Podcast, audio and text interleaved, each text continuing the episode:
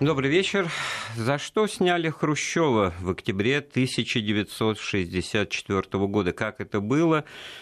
55 э, лет назад обсудим с доктором исторических наук, профессором Александром Даниловым. Александр Анатольевич, приветствую вас. Добрый вечер. Ваши вопросы, соображения, пожалуйста, принимаем по телефону прямого эфира 495-232-1559, сообщение на WhatsApp на номер 903-170-63-63 и наш смс-портал с коротким номером 5533 со словом «Вести» в начале корреспонденции. Во-первых, вот э, там что-то с, с числами не так, значит, 14 16 а известно, что еще и 12 октября еще даже без Хрущева собирались э, значит, его соратники в кавычках. И вот э, как это было, и вообще насколько это все походило на заговор, на какой-то дворцовый переворот, как э, ушлые журналисты любят э, максимально все упрощая, угу. подавали это вот в эти дни. Ну, заговора, конечно, какого-то здесь найти трудно в этих конкретных вот действиях, потому что проведение заседаний президиума под руководством того лица, которое было уполномочено и являлось как бы в этот момент исполняющим обязанности, поскольку Хрущев находился в отпуске – в партийной иерархии, все нити это были, конечно, у Брежнева.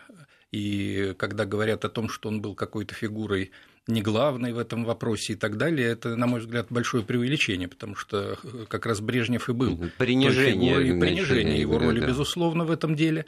И кроме того, так сказать, да, он мог э, в чем-то сомневаться и опасаться последствий, но тем не менее, так сказать, когда уже было ясно к вечеру 12 числа о том, что все члены президиума ЦК и секретари ЦК настроены однозначно за те решения, которые обсуждались с ними раньше – Э, они как раз... Вот тут интересно, Александр Анатольевич, почему вдруг они так все сплотились?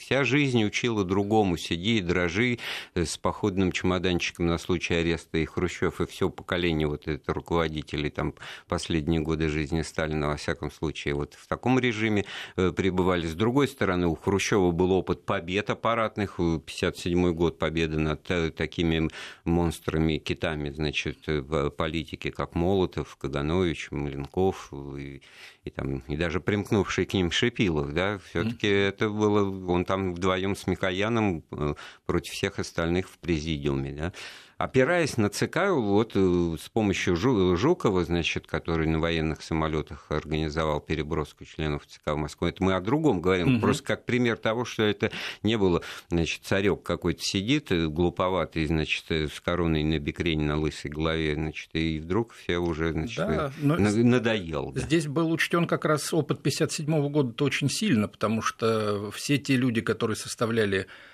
почти полный состав президиума ЦК в этот момент, это были те люди, которые либо его поддержали тогда и знали подоплеку того, как все развивалось в тот период времени, и назначены были им потом, и уж, по крайней мере, а, те ошибки, которые в то время совершили представители так называемой антипартийной группы в 1957 году, в данном случае президиум ЦК такой возможности не обсуждал. То есть они изначально полагали, что вслед за решением президиума сразу будет созван пленум, ЦК, и для того, чтобы он прошел в нужном ключе, именно по поручению Брежнева, Игнатов, председатель Президиума Верховного Совета РСФСР, разъезжал почти все лето по областям, беседуя приватно с первыми секретарями, которые все почти были членами ЦК партии, для того, чтобы не было неожиданностей вот, позже. Э, в какой степени прав вот наш коллега, безвременно ушедший, да, Пыжиков Александр Владимирович, он говорил, вот, и у меня в программе в частности, э, что главным э, мотивом, там, приводным ремнем была вот нежелание, неготовность партийной элиты вот дальше продолжать в таком неопределенном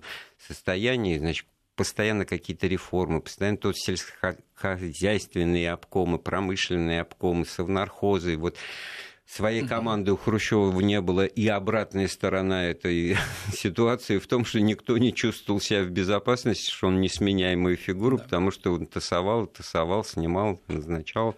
Да, мне очень тоже жаль, что нет Александра Владимировича, потому что это был известный специалист в этой области. Очень много мы с ним обсуждали эту тематику и, так сказать, в чем-то соглашались, в чем-то нет.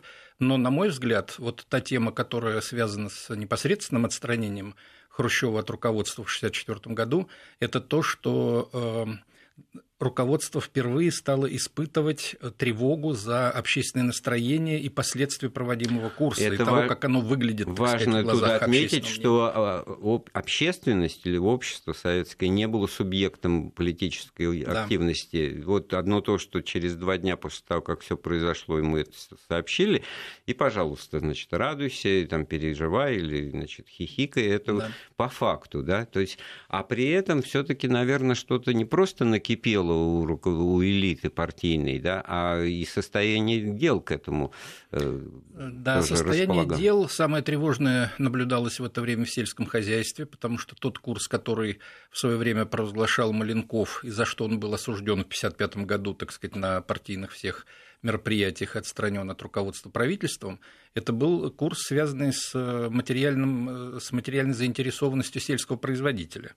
Э, Хрущев-то видел иначе. Развитие это... личных приусадебных да, хозяйств. Да, в том да. числе. И в итоге, так сказать, конечно, это могло бы дать приросты соответствующие. У Хрущева была совершенно другая идея, связанная с целиной, так сказать, и расширением как бы, объемов и территорий, где производилась сельхозпродукция.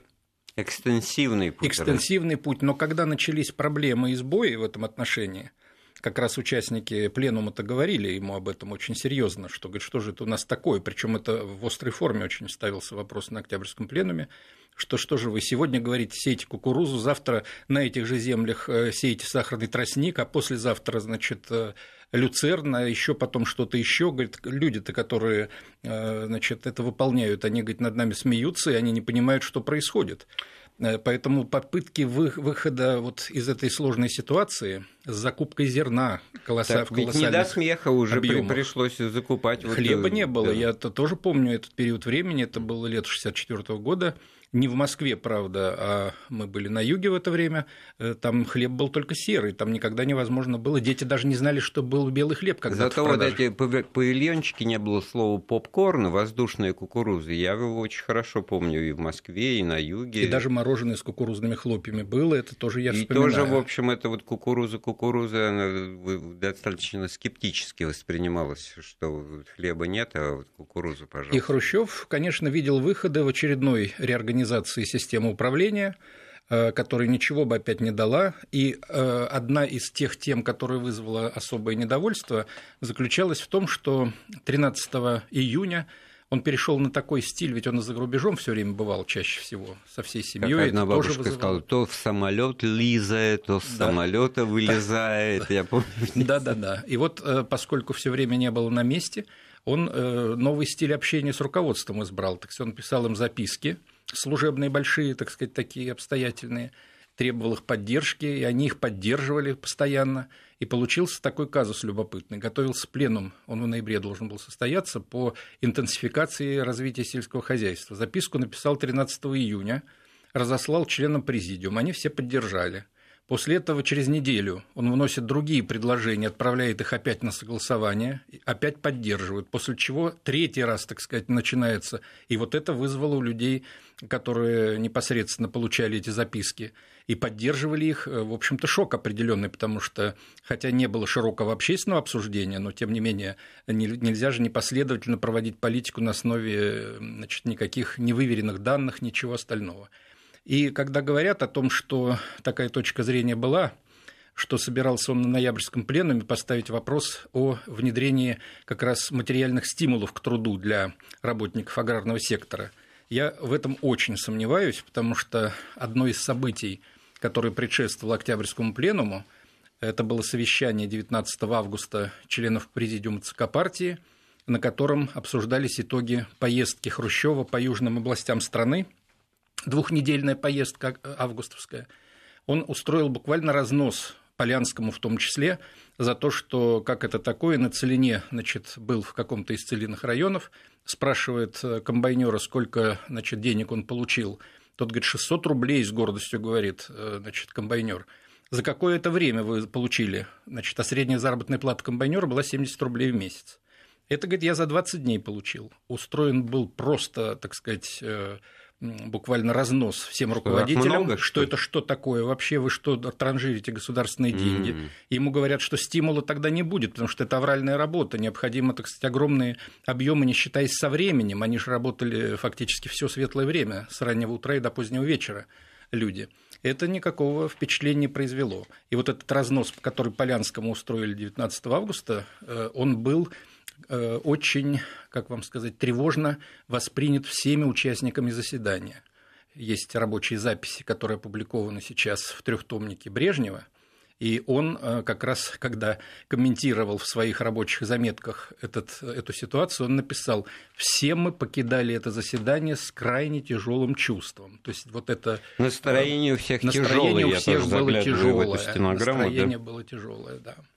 Шелест ничего не понимает, его надо отпустить в отпуск, чтобы хотя бы не мешал другим.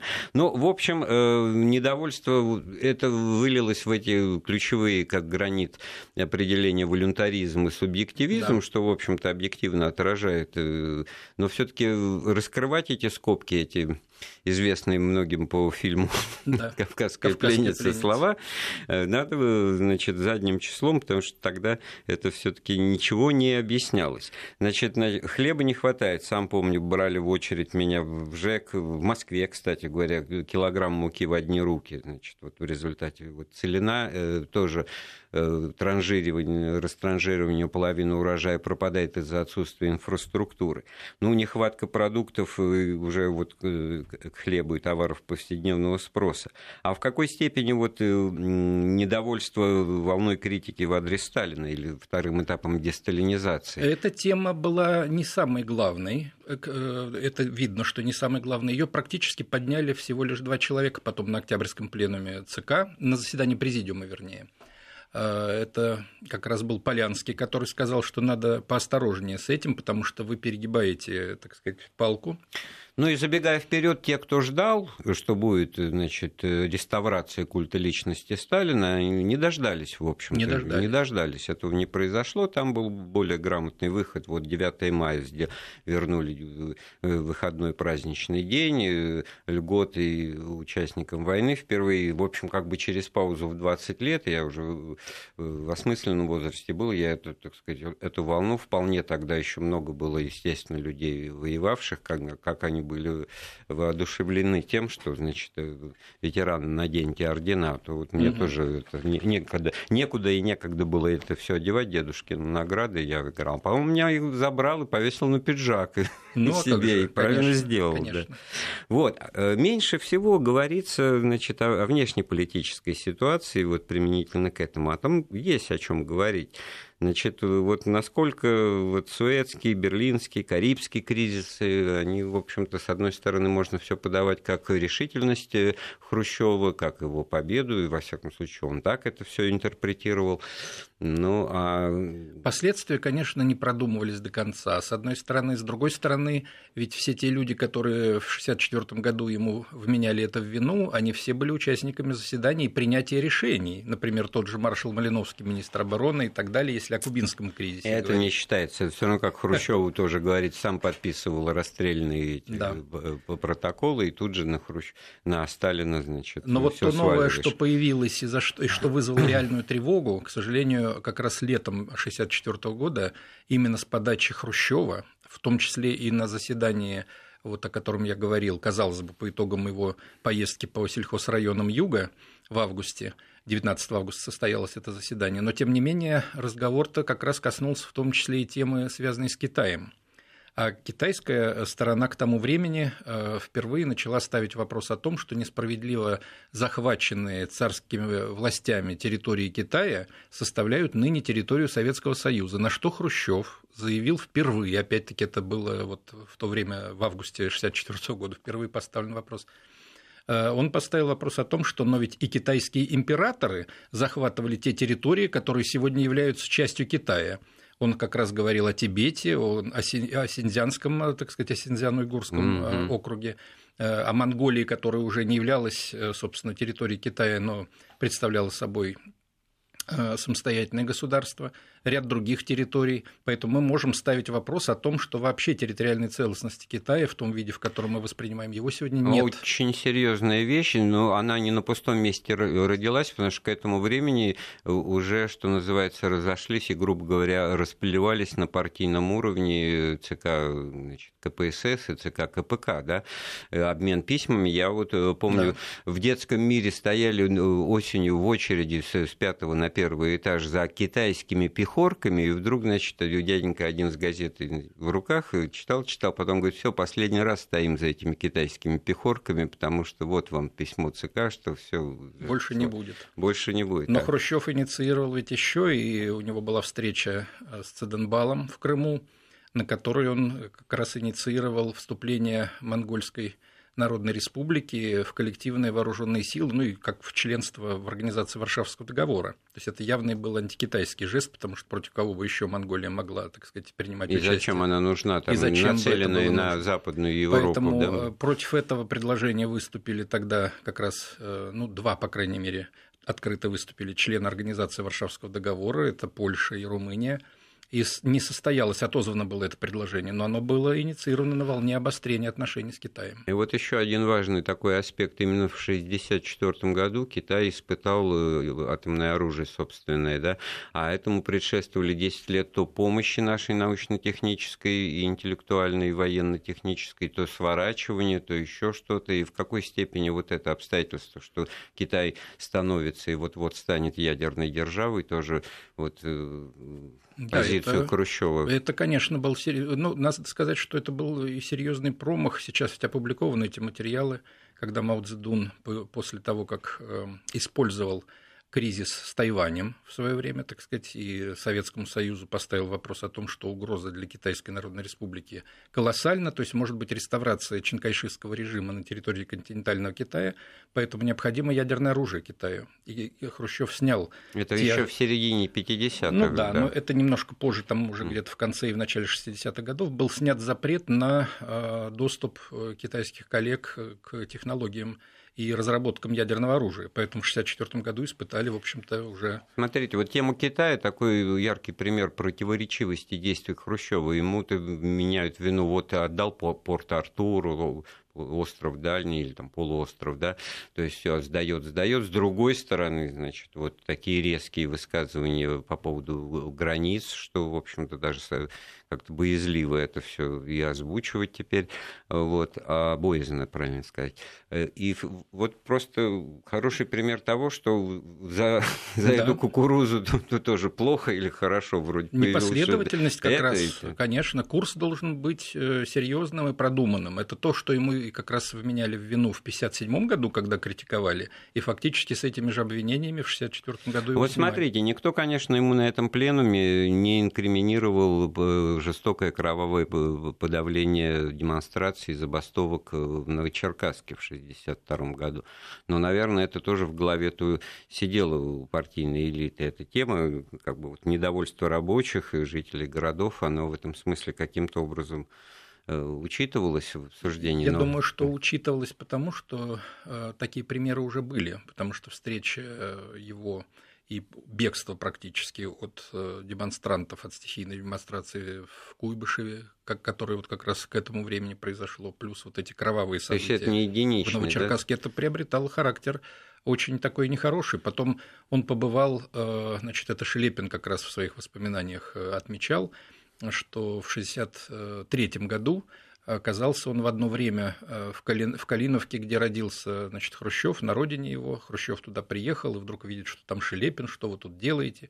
А вот пойдемте и на встрече с местными жителями, многие из которых его и помнили, потому что были примерно равного возраста или чуть постарше, когда он начал говорить, что вообще давайте-ка мы ради продвижения к коммунизму ликвидируем подсобные хозяйства ваши, которые еще остались. Они ему сказали, ты что, говорит, одурел, Никита? Это говорили ему люди прямо открытым текстом в глаза. Шелепин, так эту ситуацию описывает в своих воспоминаниях. Насколько это все было наивное прекраснодушие, потому что все это опиралось, конечно, вот в рамках того, что это не просто сказано один раз, и для праздников оставлено коммунизм через 20 лет. Он, насколько он был заложником своего понимания того, что не должно быть вот МВД МВД расформировали, потому что это полицейские в капиталистических странах лупят дубинками, значит, народ и так далее, вышедший по отчаянию там что-то попросить. А у нас пролетарское государство. Ну, в общем, как бы вот у него и было... с коммунизмом-то то да. же самое. Чего нам за частное это держаться? Все общее он, это... На мой взгляд, он был искренне уверен в том, что действительно его представления о коммунизме, они вполне э,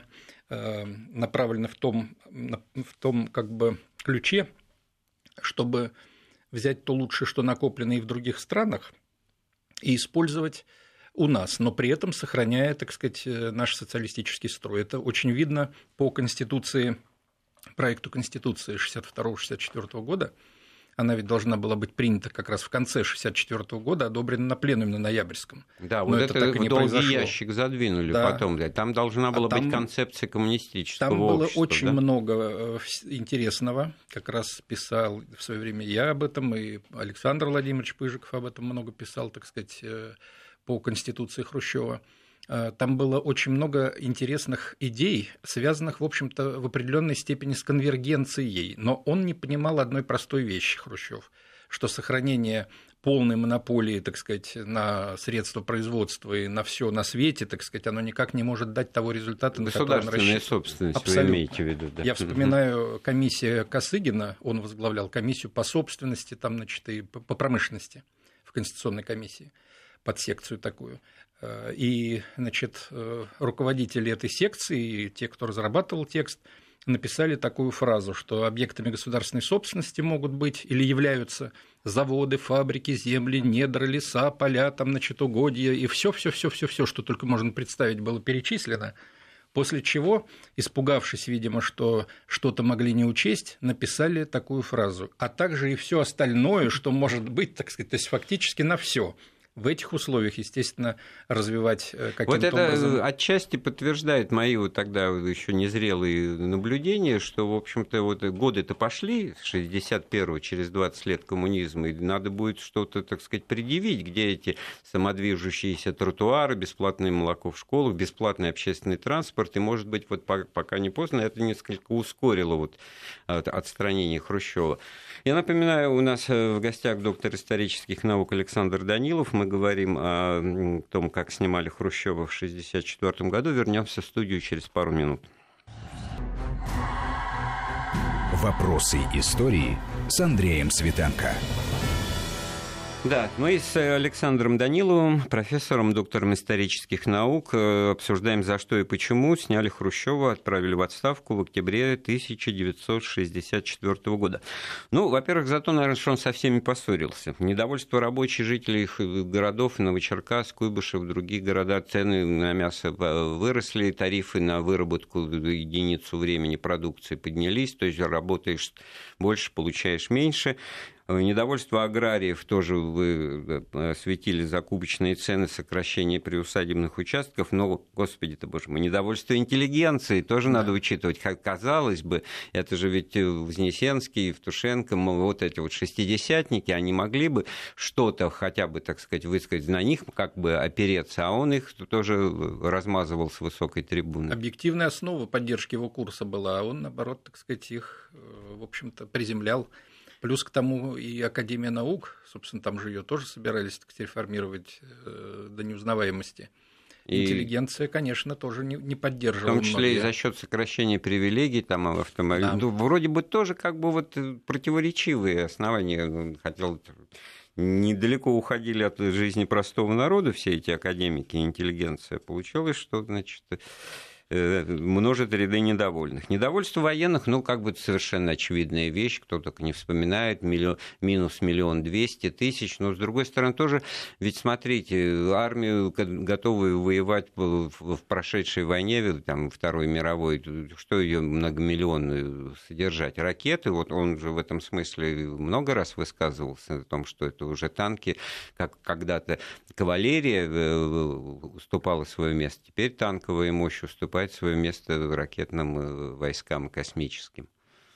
Да, это, конечно, вызывало лишь просто настроение у тех людей, которых уволили из вооруженных сил, и кто-то мог воспринять это как недостаток из военнослужащих, конечно, и в том числе высоких руководителей, как э, то, что руководство страны недостаточно внимания уделяет вопросам. Ну, понять этих людей можно, они поступали в военное училище, и в результате вместо да. того, чтобы нормально там 25 лет прослужить, получить соответствующую пенсию, звания, звездочки, они вот в народное хозяйство. Сколько фильмов ну, вот да. той поры, в которых где персонажи вот как бы подаются. Вот он на производстве, а был бывший там старший лейтенант, офицер да. из армии. Потом столько рабочих мест и переучивание, адаптация людей, это то, что совершенно не учитывалось э, в практической работе того времени. А вот недовольство спецслужб, ну тут вроде бы тоже все понятно, но что именно? В 1954 году э, Комитет госбезопасности, это же э, только ли название изменилось, да, но, наверное, изменилось и наполнение, кадровая структура. И да. тогда же еще были ближайшие соратники, проверенные люди, Серов, Серов уже к тому времени, так сказать, был отправлен в отставку. А, нет, да? Значит, он раньше был отправлен в отставку. Но дело в том, что самим работникам, которые не возглавляли эти органы, а просто в них работали, конечно, такие стремительные перестройки 53 года, 55 года, потом смена руководителей, то есть все казалось, что это подрывает как бы основу той системы и самой безопасности страны, Э, которые были, были сокращения определенные, так сказать, э, в местных органах. Поэтому, конечно, недовольство такое, оно тоже э, ощущалось. Так сказать. А насколько неосмотрительно Хрущев вот тех же, как их называли, комсомольцев назначал на руководство спецслужбами Шелепина и прозвище «Железный Шурик», «Хихихаха», вот да. это тогда тоже было, и тот же «Семичастный», который, в общем-то, существенную роль сыграл в, условно говоря, заговоре против Хрущева. Рада Никитична Джубей вспоминала, дочь Никиты Сергеевича, вспоминала э, в последующем и так оценивала эту ситуацию, что, по мнению отца, по некоторым, говорит, его высказываниям и так далее, и мы считали вообще, что он имеет в виду назначение в преемнике Александра Николаевича Шелепина – Хотя, конечно, так сказать, э, это э, невозможно представить себе никогда, что будет когда-то, через какое-то время, ведь речь не идет о мгновенной какой-то смене руководителей. Но, тем не менее, вопрос, который вот вы задали, он очень такую большую, мне кажется, имеет основу под собой, потому что речь шла об омоложении вообще партийного руководства поскольку это вторая была волна таких омоложений. Первая была фактически после Э, окончания Великой Отечественной войны Сталин с этой задачей справился. Он, не размывая слишком сильно вот этого круга больших руководителей, он привлекал все таки людей... Ну, типа Суслова, Косыгина. И Суслова, и Косыгина, который... то есть он формировал будущее поколение руководителей, которые, в общем-то, и Сабурова, и Первухина, и многих других руководителей, которые до поры до времени до участия в антипартийных группах тоже составляли основу советского правительства и так далее.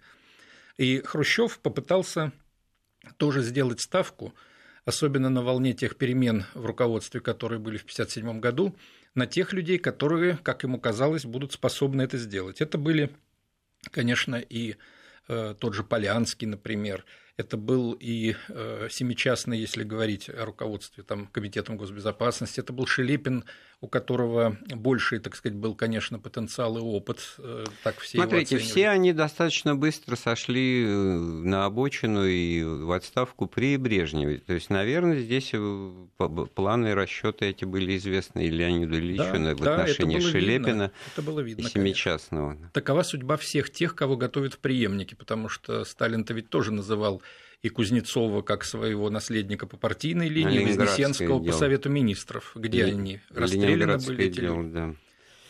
А, меньше всего вспоминается, ну, тоже интересная тема, антирелигиозная кампания при Хрущеве. Он обещал показать народу последнего папа там, и Гагарин в космос летал Бога не видал. Ну, достаточно, так сказать, все это тоже анекдотично воспринимается. На самом деле были серьезные гонения не только на сектантов, не только вот эти все произведения и фильмы.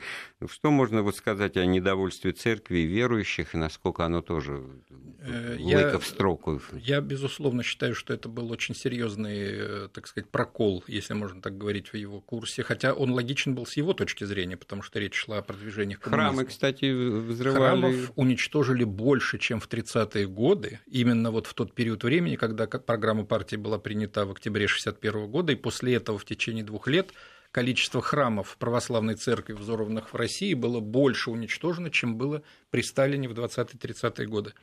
Но дело в том, что, кроме всего прочего, начались просто э, попытки вообще поставить и финансовую деятельность, и не только ее э, православной церкви под контроль государства, потому что те решения, которые принимались при Хрущеве после вот 22-го съезда партии, они как раз на это и были направлены.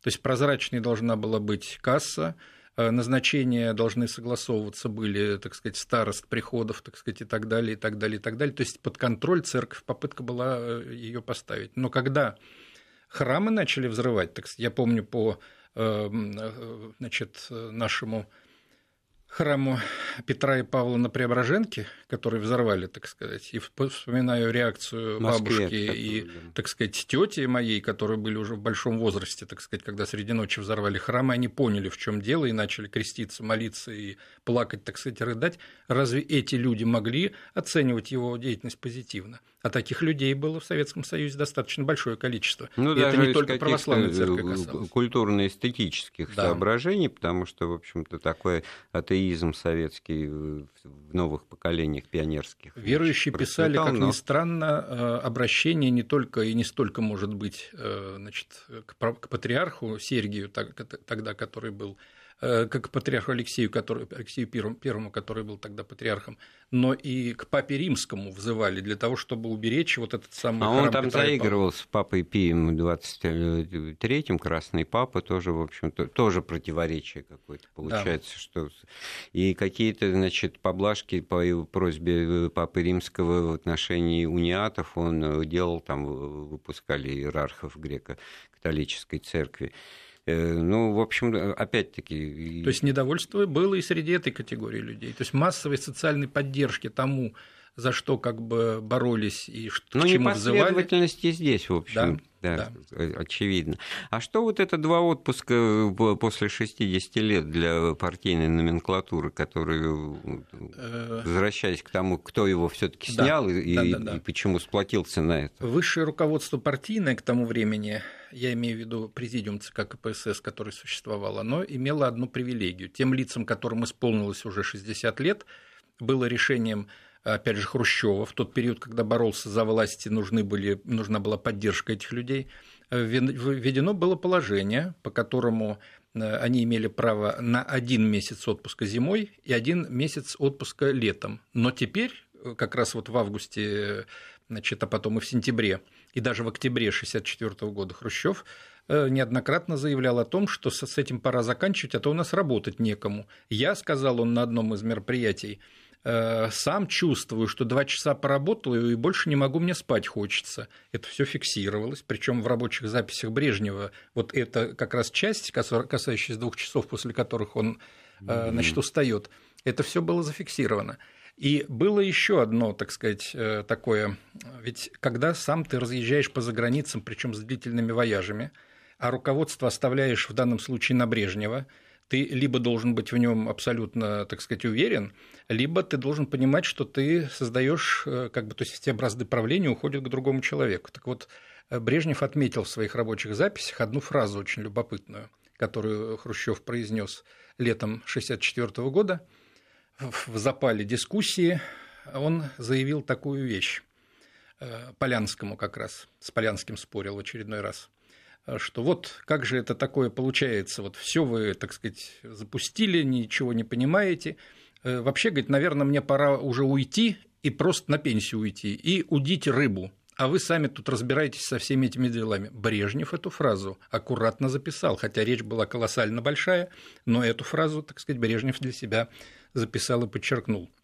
Поэтому Хрущев, хотел он или нет, но он создавал сам, так сказать, своими руками, в общем-то, те предпосылки субъективного свойства, которые, добавляясь к объективным, неизбежно вели к тому результату, ну, то есть который был. Не, не, не умел работать э, с людьми, от которых надо какую-то даже прагматически ожидая отдачу, и поэтому с ними надо какой-то контакт поддерживать, да, их потом... надо проведывать, как бы условно да. говоря, звоня в другие. Он же вспомнил потом, когда уже закончился пленум, и когда его уже убрали он в размышлении со своими помощниками сказал такую фразу.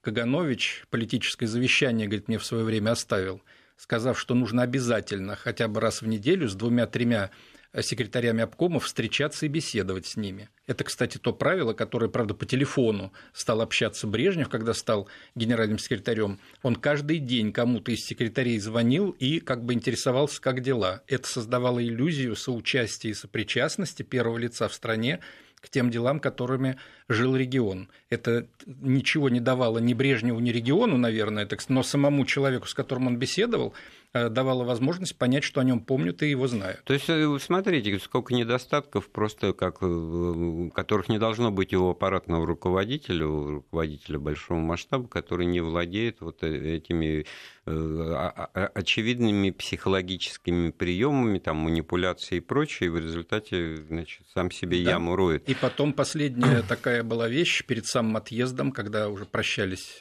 уезжая в отпуск. Он Пицунду с имеете? Ехал. Ну, первоначально они в Крым улетели, а потом из-за непогоды уехали в Пицунду. Значит, прощаясь во Внуково со всеми руководителями, которые его провожали, как обычно, он произнес такую фразу. Это ее вспоминал э, недавно тоже ушедший из жизни Леонид Митрофанович Замятин, который работал в аппарате ЦК. Он говорит, мы были поражены. Обращаясь к члену президиума, он сказал такую вещь, грозя пальцем. Ну ничего, вы тут превратились, говорит, вообще в пробку какую-то. Я, говорит, вернусь из отпуска и весь этот главзапор ликвидирую. Ну, то есть это открыл дорогу сигнал. для того, чтобы да? вот что произошло, все таки заговор или торжество демократии, потому что Месяцев, такой полити... Э, партийный э, руководитель, он, в общем-то, не без основания говорил, а что такого случилось? Это вот э, собрались, взыскательно поговорили члены ЦК и приняли решение торжество партийной демократии. Ну, демократия для ограниченного круга лиц, элиты, угу. но все таки вот а такого вот заговора не было. И наоборот, вот сейчас появляются новые версии версии, что вот зав. отделом органов государственного управления, ну, там, как угу. Миронов Николай, вот он так все в последнее время делал, назначал, расставлял, что как раз чуть ли не вдохновитель вот этого заговора угу. против Хрущева. Я понял. Дело в том, что Миронов-то, конечно, свою роль сыграл, потому что он был зав. отделом административных органов, да. есть это курировал э, армию, Э, КГБ и э, Министерство охраны общественного порядка, как тогда называлось, это то, что потом МВД стало опять называться позже. Э, поэтому силовые структуры, но те назначения, которые при нем и с его согласия осуществлялись за последний год, они никак не повлияли. Ведь круг людей, которые обсуждали и потом принимали решения по поводу Хрущева, причем в тайне, это только между собой они могли общаться на такие темы, их очень было мало, этих людей. Поэтому, так сказать, э, ну, два десятка человек, которые обсуждали друг с другом, не друг друга даже не до конца посвящая, так сказать, в особенности вот этих переговоров, так сказать, это то, что Миронов никакой роли тут играть не мог. То есть преуменьшать его роль нельзя, но и преувеличивать но, ее тоже. Во всяком случае, он не мог влиять на ближайшее окружение, а урок исторический Никиты Сергеевича вот для меня сегодня складывается в том, что надо, надо все-таки уметь поддерживать отношения с ближайшим кругом да. соратников-то нельзя вот так вот все. Не, ну, положим, там Петр Первый, тот же Сталин, как кошка с мышкой играл, ну тогда ты вот э, сначала доберись до, до таких э, высот и изуитства, и коварства, да. а если ты просто что-то так оскорбляешь, а оскорбление в действие приводить не собираешься, ты просто дурак. Дело в том, что Хрущев как будто бы забыл все те инструменты борьбы за власть, которые сам же использовал после смерти Сталина. Вот, самое непонятное, что да. такого за 7 лет в нем переменилось, что он не стал бороться, потому что вот это есть версия, что он из Пицунды готов был лететь в Киев, к Кошевому, генералу армии, командующему там военным округом, и тот вроде бы, и как бы из Киева все таки Я думаю, не, что не это чужой легенда, для него город. Легенда, да. безусловно, потому что, так сказать, во-первых, никто бы не дал э, такой возможности ему и то, что в последующем э, генерал Кошевой буквально через полгода был назначен, он аккуратно был переведен оттуда, конечно, из Киева. Э, может быть, разговор какой-то и был, и бог его знает, что он кому сказал. договором Он стал командовать группой советских войск Германии, а, а да. потом он стал маршалом Советского Союза. Если бы он участвовал в каких-то сепаратных переговорах с, с Хрущевым в то время, то никогда бы этого не было, его просто убрали бы и все. Поэтому это, я думаю, из числа легенд. Так вот, э, само по себе обсуждение на президиуме ЦК, ну, значит, началось без и до Хрущева, и там-то уж, наверное, э, о чем-то. Опять же, все по процедуре, потому что поскольку нет первого лица, он находится в отъезде в отпуске, официальные полномочия принадлежат, э, ну, хоть не назывался он там вторым секретарем, но фактически Леониду Ильичу, который возглавлял все и аппарат. Вы ни разу, числе. кстати, о Суслове ничего не сказали. Суслов, вот он... Суслову посвятили едва ли не, не в, в числе последних Ах, лиц. Вот. И на него не особо рассчитывали, потому что, так сказать, он фигура был такой. И, кстати, если посмотреть его выступление по стенограмме, то ну, по записям Малина, правда, я вот так сказал бы, потому что Малин зафиксировал несколько позиций очень аккуратных, и там были, конечно, критические вещи, но они очень интеллигентно были произнесены с тем, о чем часто цитируют и говорят, что вот там Суслов сыграл какую-то роль на пленуме, поскольку был главный доклад. Так доклад-то это коллективное творчество, и он выступал от имени всего состава президиума. А вот собственное выступление на заседании президиума э, Суслов совершенно в другом ключе давал. Единственный, кто, как обычно, как это было и при снятии Берии, тогда вы помните, и при, Микоян, при всех да. других, это был Микоян Анастас Иванович, который не случайно, в общем-то, от Ильича до Ильича и спокойно работал, так сказать. Он предложил Оставить. Что да, конечно, он виноват. Есть вот Пасиндиан, э, по уйгурскому вот этому Пасиндиану, он сказал, что ошибка была очень большая, допущенная Хрущевым, но давайте мы сделаем так. Я предлагал и раньше, чтобы Косыгин стал председателем Совета Министров, а вот э, пост первого секретаря давайте оставим за Хрущевым. А Брежнев э, президент условный, вот, председатель ну, Президиума Верховного там, Совета? Там, так, тогда этот вопрос не обсуждался, но во всяком случае он такую идею предложил мгновенно был подвергнут критикой, критике всеми последующими выступающими, и он извинялся в заключительном слове, что его неверно поняли, что он согласен с большинством. Так он же потом и стал на короткий, правда, период времени председателем Совета Министров. Нет? Э, кто? Микоян. Нет, Микоян, э, он был председателем Президиума Верховного а, Совета, президент. и его убрали, после чего стал, э, значит, как раз подгорный руководителем Президиума Верховного Совета. А после октябрьских событий Подгорный, который сыграл большую роль вместе с Брежневым, это была группа единая, очень консолидированная была группа, э, значит, Подгорный как раз стал тем, э, кем, э, как считали, там же разделение первоначально планировал, что он будет вторым секретарем ЦК, будет введен в пост второго секретаря ЦК. Поста такого не ввели, он был просто секретарем, но потом Микояна, в том числе и в силу его позиции на Октябрьском пленуме, переместили – с поста председателя президиума и председателем президиума Верховного Совета стал. Ну, в общем, подгорный. все были против в той или иной степени, но вопросы о жизни и смерти уже не стоял. Это главное достижение да. хрущевской да. эпохи, что цена политического участия это уже не, не жизнь, не вперед ногами, значит, не в Кремлевскую стену, а можно куда-то переместиться в Петрово дальнее. и он об, дачу, этом, да. он об этом как раз э, и сказал в заключительном слове, но надо было красиво уйти. Он об этом как раз пекся на последнем-то этапе, когда пленум уже проходил.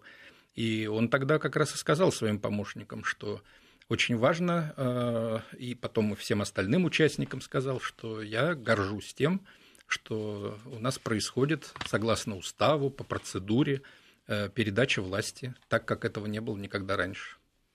Ну, с некоторым опозданием обо всем этом узнал и советский народ, и, в общем-то, урок истории это очень показательный такой, действительно, о нем можно многое говорить. Сегодня мы об этом говорили с доктором исторических наук Александром Даниловым.